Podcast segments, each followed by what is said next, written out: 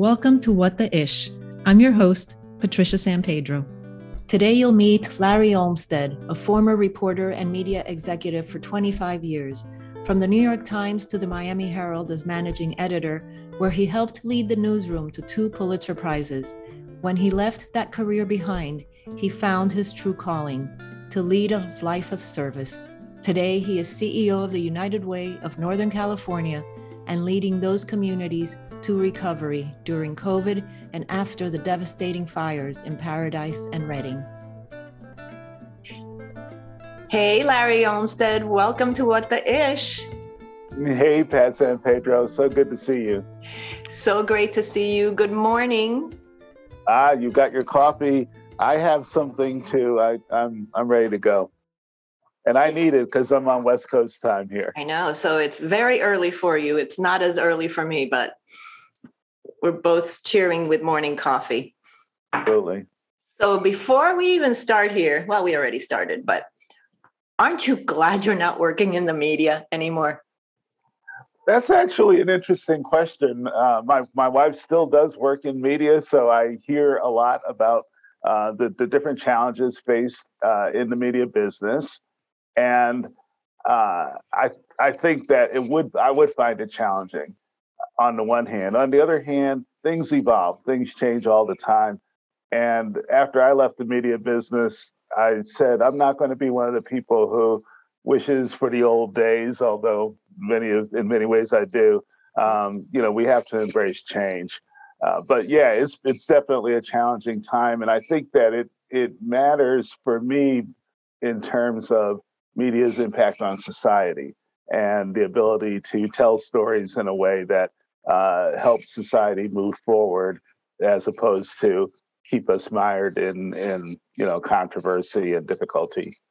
Right. Oh absolutely. So just take take us back um, right before you made the big switch. I like to call it that. Because it was a big switch you know from all your years working in in the media everything that you did. You could give us a little brief you know overlook and then what was it like right before? You know what were your days like right before you switched to this? And then i want to hear all about what you're doing now. Sure um, yeah my history i i grew up uh, or came out of college totally interested in being a journalist. I was eating and sleeping and breathing journalism. I worked 60 hours a week on my college paper uh, and uh, still uh, looking for my degree as a result. And, uh, and, and, just totally enjoyed my journalism career. I worked in Baltimore, uh, New York, uh, worked for the New York Times for a while, worked at the Detroit Free Press, had a really nice career. And as you know, culminated in Miami, working for the Miami Herald. And the uh, and became a corporate media executive. So it was a fantastic career. And at the point where, like I like to say, the media business left me because I was working for Knight Ridder and it got sold, right. and uh, uh, you know I had to transition into something else. But at the point where the media business left me, I think the really important thing for me was that I saw we had advanced knowledge that Knight Ridder was going to be sold. We had uh, about an eight or nine month period where that possibility was looming in front of us and then was actually going to happen. And I used that nine months to transition my mind. Uh, I used that nine months to um, say, okay, I've got it all in front of me and I understand what's going on and what am I going to do with with my life moving forward? I made some decisions that you know some were good, some were not so good. Probably like one of the not so good decisions was um, uh, I thought, hey, now's the chance for me to finish my degree, and oh. I took I took one course online, and then I went back to work because I'm kind of that kind of person, and and uh, that that actually would have probably been a good idea to have finished my degree at that time. However, um, in the meantime, you know, I, I dove into other things. And uh, like I said, to me, the best part of that transition was being willing and able to let go mm-hmm. of all of that. And, um, you know, Pat, my last comment on this was I worked for the New York Times for a while. And the New York Times, of course, is a great institution.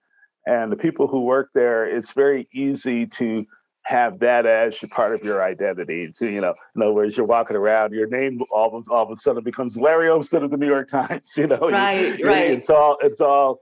You Mhm. want to. You're at a cocktail party. You want people to know. yeah, work for the New York Times. You wear your business card on your lapel. exactly and and um and and i realized after a while that hey am i am i wrapped up in is my identity as a journalist or is my ide- identity as someone who wants to be in service? And for me journalism was always a calling and it was a calling about service. And i and i think that was the important transition for me to understand that i love journalism but really what my life needed to be about was service. Isn't that so interesting? I think so many people um, identify with what they do as who they are, and that can mean that can be a New York Times editor or reporter, right? Or it can be a mom. Yes or no a dad or a wife. yeah I- i think the what it gets at is not not so much what's your title or what you're doing but why are you doing it? You know what what is the why for you? And um the uh, uh it's very you've been in the media business. It, it's part of the media business is about oh i have a chance to express myself. Uh, what's the big thing if you're working for a newspaper uh, the byline?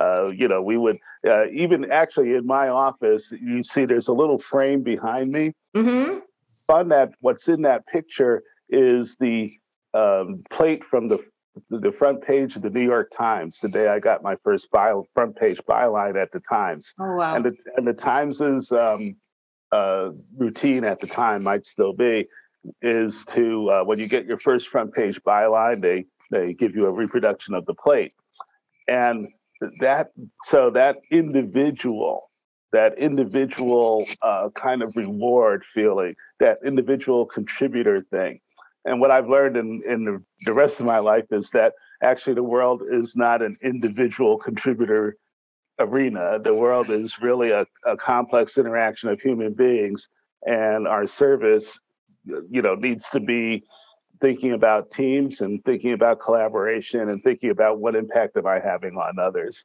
Uh, so I say all that not to diss any of my experiences before. I I loved working for the Times and I, I loved being a journalist, but um, there there's I found that I need to be thinking in terms of service and why I'm doing all this. but I have to ask. So, what was the story? That's Oh, sorry, you brought it up.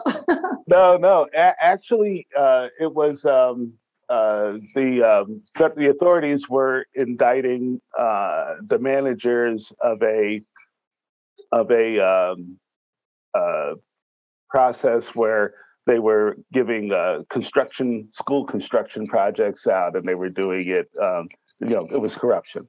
Ah. And it was actually an easy story. The, the the the interesting thing about it was that the Times editors were just felt like they needed to. I needed to be on the front page, so they had a press release. They said this is going to be a front page story for sure. Let's have Larry write it. That that's basically how it went down. And um, the is that kind of place where they they feel like those types of things are important uh, as a way of just you know uh, moving you into the staff. Right. You know, it, uh, kind of integrating you into the uh, operation. So I, yeah, I it was a, yeah, it was an interesting place, no question about it. I love it. Well, you know, for those that don't know, Larry and I worked together many years ago uh, at the Miami Herald. I can't even remember how long ago it was, Larry. I left there. I think I left. I left in 2001. I left in April 2001. How can I forget? Yeah, that was just after I left. That was just after you left. But you know, knowing you from from our time there, um, I always knew that you were a good human being. That that your essence was about service. You know, it, wasn't about anything other than that. I mean, it just oozes from you. So that's why I wanted to talk to you today because I just think it. you're you're awesome. So so let's fast forward then um, to what it is that you're doing now. How did you get to this? You know, it's a definitely a transition from what you were doing before. Different. Yeah, yeah, thank you. The uh, company we used to work for, as as you might remember, uh, was uh, very big on community activity and community affairs, mm-hmm. and part of that was uh, relationship with the United Way. Uh, and uh, throughout my career in journalism, I, I, had a lot of exposure to United Way. Uh, newspaper companies wanted to be civically active. Mm-hmm. Um, as basically after I left the uh, newspaper business, first I went into consulting, and I did uh, human resources, organizational development, executive coaching, and one of my clients early on happened to be uh, United Way Silicon Valley, the United Way in San Jose, California. Um, and that came about through relationships, of course, with the previous company. Um, the I did that work. Um, that was fine. It happened that that agency ultimately hired another former colleague of mine to be its CEO, um, a woman named Carole Leigh Hutton. Mm-hmm. And Carole Leigh had been an executive at Knight Ridder as well. Uh, she ultimately asked me if I w- could help her with a human resources search. And at the time, I said, "Well, actually, you, why don't you just hire me because available." And so she did, and uh, That's that great. Was, right, that was the start of my career at at United Way. Um, and uh, Pat, I'll tell you, when I first took that job, I felt a little bit like a hired gun. Uh, I knew a lot from my consulting work with United, with that United Way, mm-hmm. and a lot from talking to Carole Leigh that they had they had some issues that I could help with, that I could fix.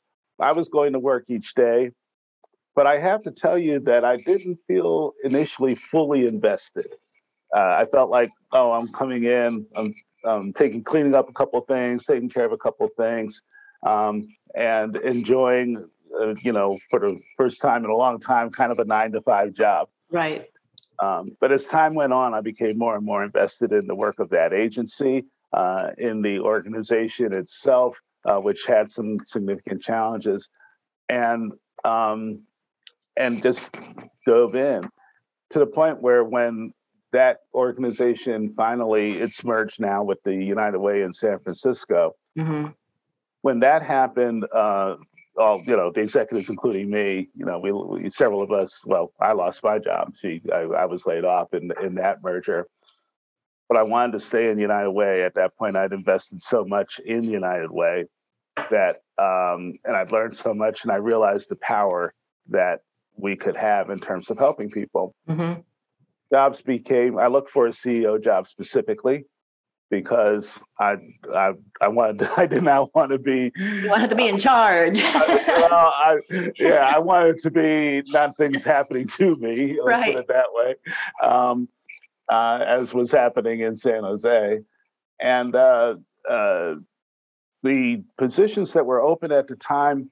There were three CEO jobs in California that were open. Um, uh, one was in Fresno, the other was in Riverside and this was the smallest one in, in Redding, California, northern part of the state. Um, I wouldn't say I knew nothing about the North State, but I knew pretty little mm-hmm. the other places. But as I did my search, I found that this was the place where United Way could make the biggest difference. This was the place where um, the need, on the one hand, of the community was very high, on the other hand, the caring power of the community was also very high. This is a place where people are willing to roll up their sleeves and help. So this ended up being the best choice for me uh, mm-hmm. uh, because this was the place I could serve and, and, and, serve well. And it's worked out that way. So I'm, I'm happy about that. So you got there. Um, I, I don't know, like specifically when you got there in relation to all the very um, big issues the fires? Oh, absolutely. Um, it was 2016 when I started, and um, we were a very small United Way. We we had, uh, my, counting myself, five employees, mm-hmm. and we were covering. We covered nine counties in Northern California. They're very rural counties, uh, 30,000 square miles. So you can imagine five people covering 30,000 square miles doesn't really wow. work out very well. Um, uh, but we we were diving in and doing work, and then Um, in July of 2018, um, uh, a fire broke out near Redding, uh, where we're headquartered, and it ultimately swelled into uh, a wildfire that uh, destroyed about 1,400 homes in our communities. Um, it hit, went into the city of Redding, um, uh, doing some devastation on the west side of the community. Uh, I'll never forget the night that it was clear that the fire was now in Redding itself and driving down to our office uh, at the time and you know parking in the parking lot you know the we all the power was gone uh, was out um, and it was dark and i looked up in the hills above our office there were flames oh know, my god i get i have goosebumps. Yeah so uh, we had to evacuate of course our our premises for several days um, and uh, so that was the start of what has been since then uh, basically three straight years of crisis of dealing with crisis in our community um, and unfortunately uh, that event turned out to be almost a small event compared to the Camp Fire, which occurred in november everybody probably remembers the city of paradise uh, yes. uh, destroyed in butte county um, that's your area that's your area Absolutely. Oh. Um, and 14,000 homes destroyed. Oh, my God. Are still, our agency and, and others still involved in the recovery for that incident. Uh, our agency is has spent this year already more than more than a million dollars supporting uh, intermediate housing for people who lost their homes in that fire. And that fire, of course, was about three years ago. So the recovery from these incidents you know, people see it on the TV. They say, "Oh, that's great," and let me send a contribution. Those contributions are very welcome, uh, and then they think, "Oh, that's that takes care of that." Right. Um, these people are in recovery mode for for years sometimes. Um, the Carr fire that hit Redding, mm-hmm. the one that forced us to evacuate our homes, um, we wrapped up and the community wrapped up its recovery efforts uh, in April of this year. Three, four so, years, three years later yeah, exactly. So that's that's kind of the story on wildfires. And for us, it was transformational. I mean, our whole agency is different as a result of responding to that. Um, and then last year, COVID. Of course, everybody that's impacted everybody's life. Uh, we're in in every way, um, internally and externally, that has impacted us. Um, again, we have pushed out probably about 1.7 million or so in assistance to our communities, um, obviously in concert with others, uh, to deal with the COVID disaster. Mm-hmm. So, to me, those events have been transformational. Um, uh, transformational personally. Um, during during the Camp Fire, um, the uh, we gave emergency financial assistance. That was the first thing we started doing, and you go down to those centers, the disaster center, and I probably talked myself to at least 800, 900 uh, people who lost their homes and lost everything in their homes. Mm-hmm. Um, uh, and when you do that, there's um, there's an impact on you. When when when of course. Some of it is a negative impact, you know, mm-hmm. we worry about compassion fatigue and so forth. Right. But a lot of it is a real empathy and understanding that um, and the and almost gratitude for the opportunity to help people at a point in their life which is the maybe the most difficult point of their life period sure and and you say what a privilege to be part of something that can assist people mm-hmm. in, in, this time so it, it, it was just transformational for me and for our agency and and pat we now are an agency with um, um, uh, 25 employees going on 30. Oh, you've grown. yeah, we have, um, we were, before the Carr fire, we had one office in Redding. Mm. We now have operations in Chico. We have a permanent office there. Uh, and in um, one, two, two of our other counties, and uh, and people on the ground in other counties. So we've we've grown. Our impact is greater, um, and it's basically because people saw us reach out directly to people in their time of need and deliver deliver real service. They saw the they saw the uh, the human touch, right? The the the one to one. Yes, absolutely, and and the commitment. Um, And the what we've commitment. what we've you know, as I said, we're still we're still helping the Camp Fire Mhm. survivors. You know, other people may be, oh yeah, let me move on to something different. You know, no, no, we're still in there. How how does someone? I just so many thoughts come to my head. You know, how does some fourteen thousand people you say lost their homes, and one of them, the other one was fourteen hundred. How?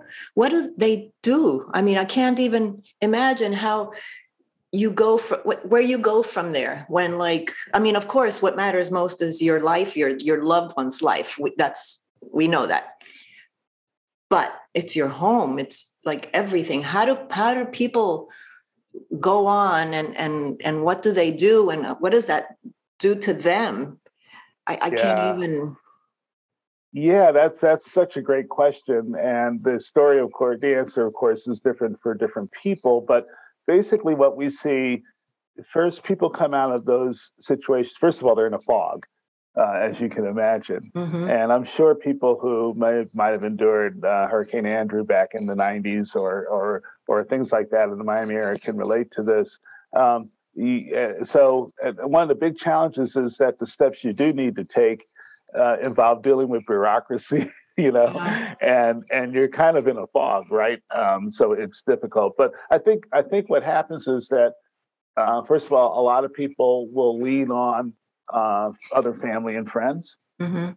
and for for that initial, hey, can can I stabilize? Uh, and to me, that's one of our big um, um, uh, things that we want our clients to do. Let's get them stabilized, which Mhm. means um, let's let's get them out of living in their RV or sleeping on somebody's couch or they're in a tent in a campground. Um, and remember, we have a mostly rural area, so uh, a lot of the people who are impacted by these blazes.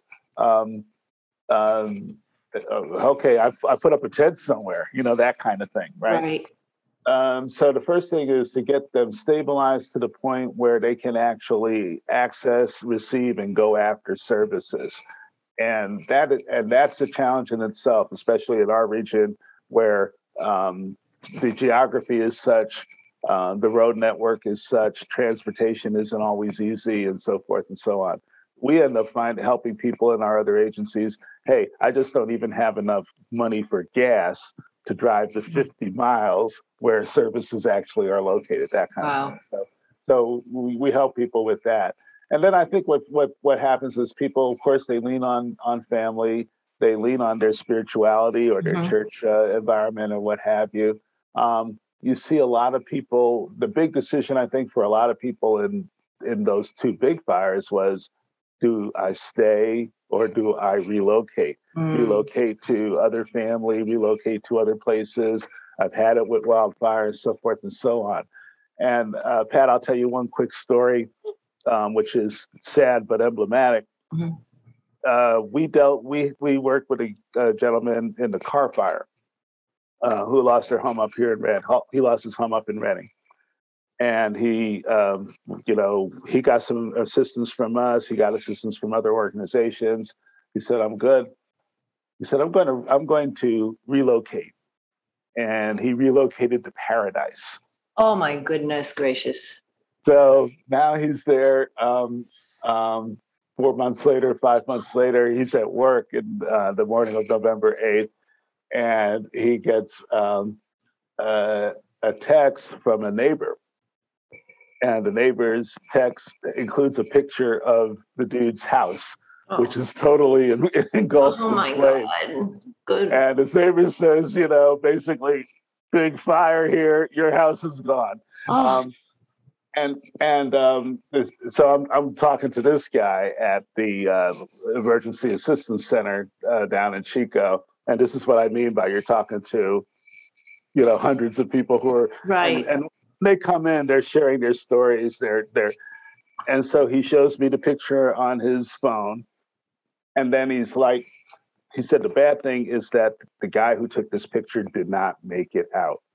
Okay, and you'll recall that fire killed 85 people. yes Um, um, so that's the kind of thing, you know that that was going on. So anyhow, the recovery process for these folks is like anything else. You have that process of grief. You go through all these seven stages of grief. Um, you um, get the assistance that you get, and and I think finally, you know, people come to terms with um, there's got to be a new life and a new normal, mm-hmm. and it's it's very challenging.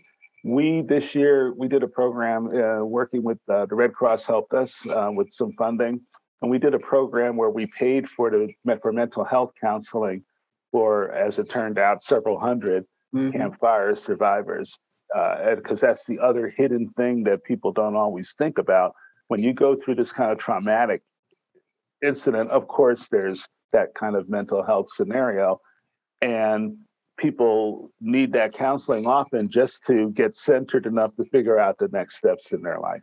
Absolutely. I mean, I remember the need for that after Hurricane Andrew here in Miami.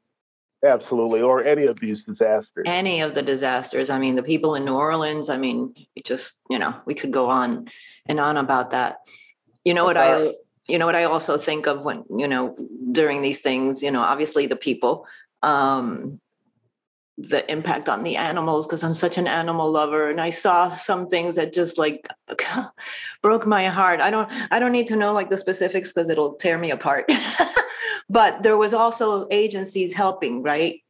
Oh, absolutely. And Pat, in our in, in our region, everybody has animals and uh, not just dogs and cats horses uh, horses and and uh, you know farm animals and it is a huge part and as you see the wildfires going on in our region now, um, most of them are occurring in small rural communities where that that's the deal. So uh, all of the relief efforts in our re- region um, have an important component of, of caring for animals, um, and and that's big. I'll tell you one other story out mm-hmm. of the uh, fire. Um, so I was talking to a woman, um, and she had uh, so the fire breaks out, uh, you might recall that in Paradise there were only one or two ways out of town, out of out of that city in terms of the road network. Um, so she um, she says, "Oh my God, I got to go." So she grabs her husband's ashes. He had died the previous year, and she had his ashes in the house. Mm-hmm. So she grabs those and puts them in the car and she grabs her dog and puts the dog in the car. And this is a big deal for everybody you talk to in their escape from these fires. They've got to figure, what do I do with the animals? And, of course. You know, they're, they're all thinking about the animals even in preparation, right? You know, they got to have a plan for the animals. Mm-hmm. She grabs the dog, grabs the husband's ashes. That's it. Throws herself in the car and drives down Skyway, which is the main way out. And now, uh, you know, there's there's big trees falling on the ground and things blowing up and everything. So a, a tree falls on her car, um, and her car is immobilized. So she's like, "Oh my!" So she gets out of the car, and she says, um, "Well, husband's ashes. I'm sorry. That's it. ashes to ashes. right. Uh, but me and the dog are getting out of here, right? Um, so she grabs the dog. She runs down Skyway, um, and uh, she makes it out, you know, alive. And and uh, she says to me, that wasn't too bad for 72 years old, right? Because she she had to run like about a mile and a half to get wow. to escape the deal. And I asked her, I said, I said, how did you do that? What gave you the mental fortitude, the physical fortitude to actually do that? And she said, uh, she said, I, uh, the dog. I was just worried about the dog. Um, in that scenario, flaming embers were fall, basically falling from the sky. I kept looking at the dog, making sure the dog was okay, and that was my whole focus as I as I escaped down Skyway. Uh, and it just a reminder of just how important pets and animals are to people. And in our region, it, it is a huge deal. It's all about love. It comes down to love, doesn't it? Everything. It, thank you for saying that. I think that that is absolutely it. And I'm not like a, you know, super sentimental kind of guy, but uh, you know, on our staff, it's interesting. We were doing um, some work, uh, strategic work last week with the staff, and you know, we're, uh, you know, I've left the newspaper business, and Pat, you know how journalists start; they can be kind of cynical, right? Um, just a and just a little bit. And in the social services field, you know, the, there's so many people we hire that have just like a huge heart, and I think journalists have a huge heart too, but they just display it differently, right? um, and um, in our context here, the word love actually has has real meaning. It is it is such a driver and motivator for our team. And I've come to say, okay, I can't be the old crusty guy all the time. I, I really need to embrace it because it is part of not only our, our identity, but our motivation for service. Absolutely. I mean, I really think, you know, if when when your intent is love, everything else falls into place and and and that's the work that you are doing. How how has this um how has this job and and all that you've just described and everything you've been through how has it changed you? I think um, in a few ways. One big way is um, i'm i believe i am less judgmental of others. Um, part of it is from a professional point of view, just by dint of experience, I've I've seen so much now. I've been I'm just old enough and I've seen so much that um, I tend to be, you know, when when one of the things that we learn in um, like we do a lot of work around adverse child experiences, right? Around what? I'm sorry. I'm sorry, adverse child mm-hmm. experiences, mm-hmm. ACEs as they they call it in mm-hmm. social services. And the basic theory of adverse child experiences of ACEs is that um, uh, if you have a lot of them, you're going to see outcomes at the other end as an adult, right?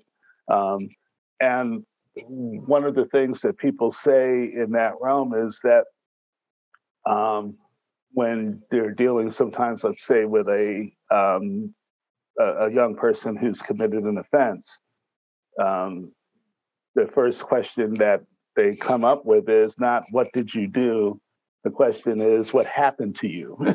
That in other words what is your background and experience that led to that? And what i've come to realize uh, in, in basically this field in the social services field is that there's a reason that people behave and act the way they do. That doesn't excuse action but it's important to understand what what those reasons are if you're going to have real hope of helping an individual or helping a community. Mm-hmm. So from a professional point of view, I think I've trained I've trained myself to be less judgmental and to ask more questions. Um, and I think that that also plays out in terms of um, uh, my personal uh, feeling. One of the issues we deal with a lot here is homelessness, mm. and um, the you know kind of a I used to be the kind of person, if you saw somebody panhandling in the street or what have you, um, oh, I'm going to kind of avoid that kind of situation.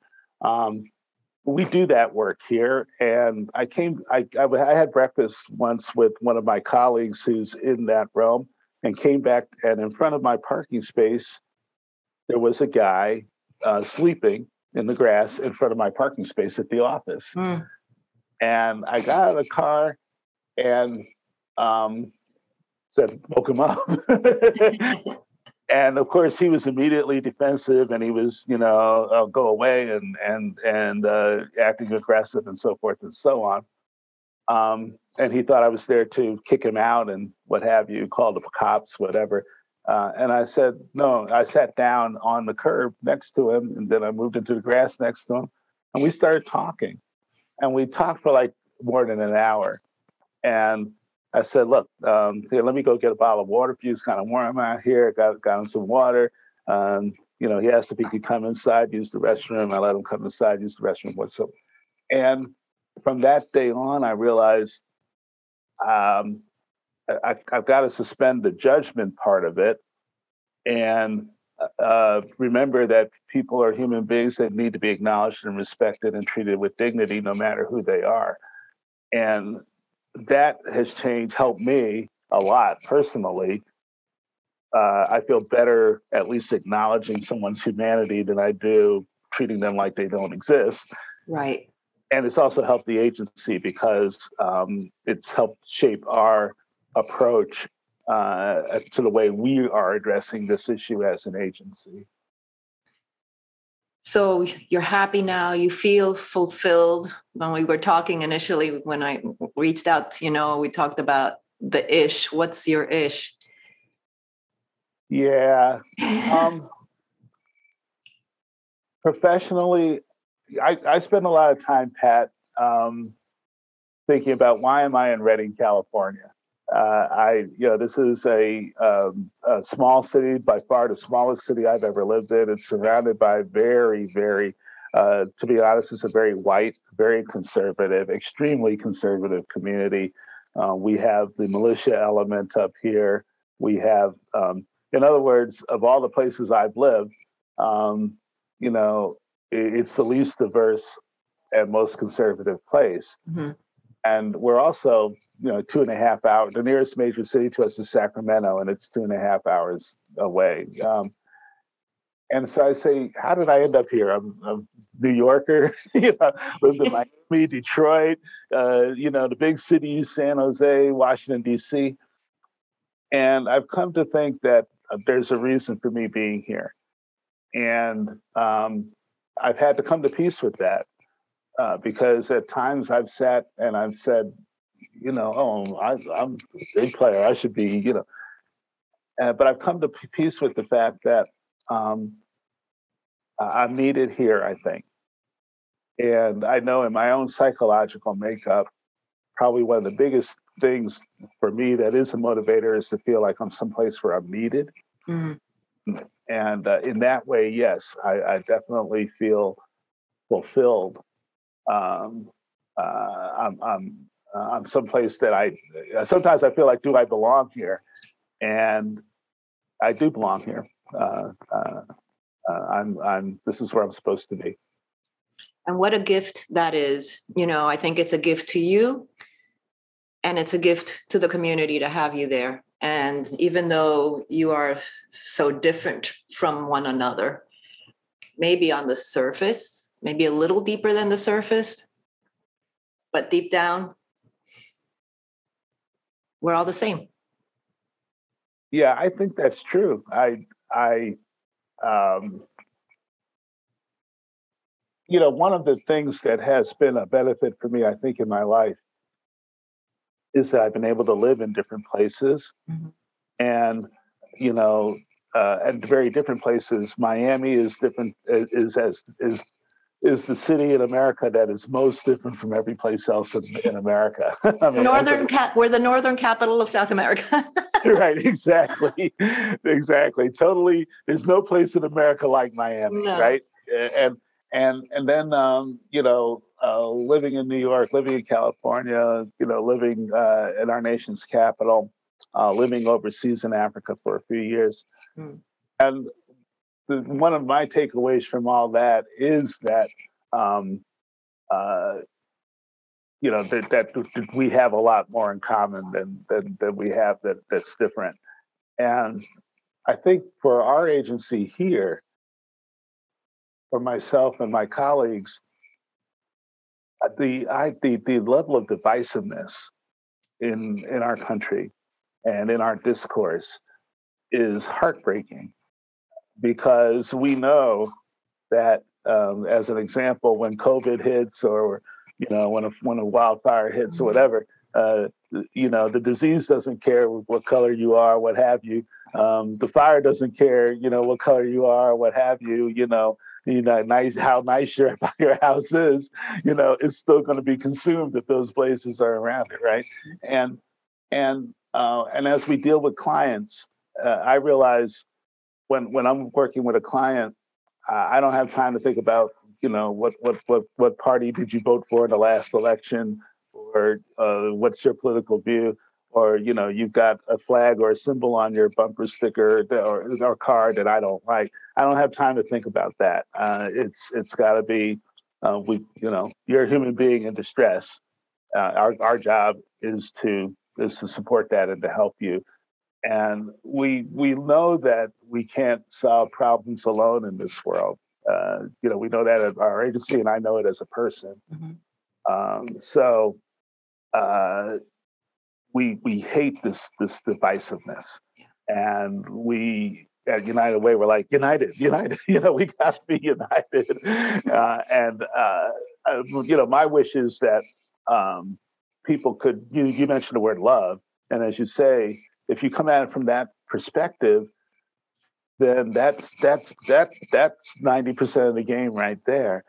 And if we can all just understand that none of these problems are going to be solved by, um, you know, one side gets their way and the other side goes their own, that's not going to solve any of these problems. Uh, it's got to be a structural, systematic, and uh, and shared understanding of, of the solutions.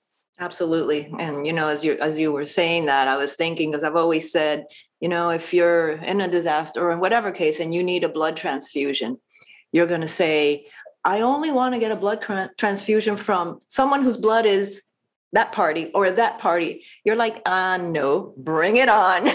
Right. You just want to know we the... don't ask these questions. Yep. This as long as the blood type matches, that's all I want to know. Exactly. That's it. Yeah. It's it's it's um uh one of you know, life in Miami, and I, I love living in Miami so much uh, because it is a challenge for people from different cultures to get together and operate.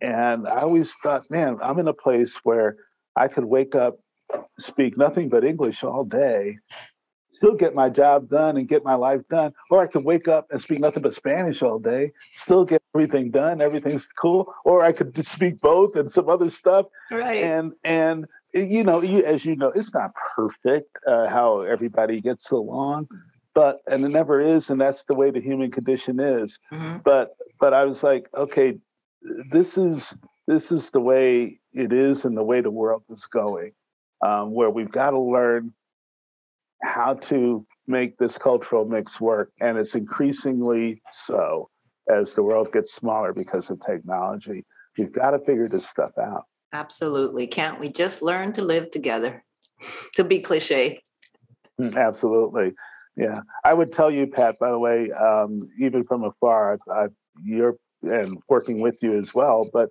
um, you know, you radiate a positive spirit, mm. and like you were saying earlier, it's just who you are, no matter what you do.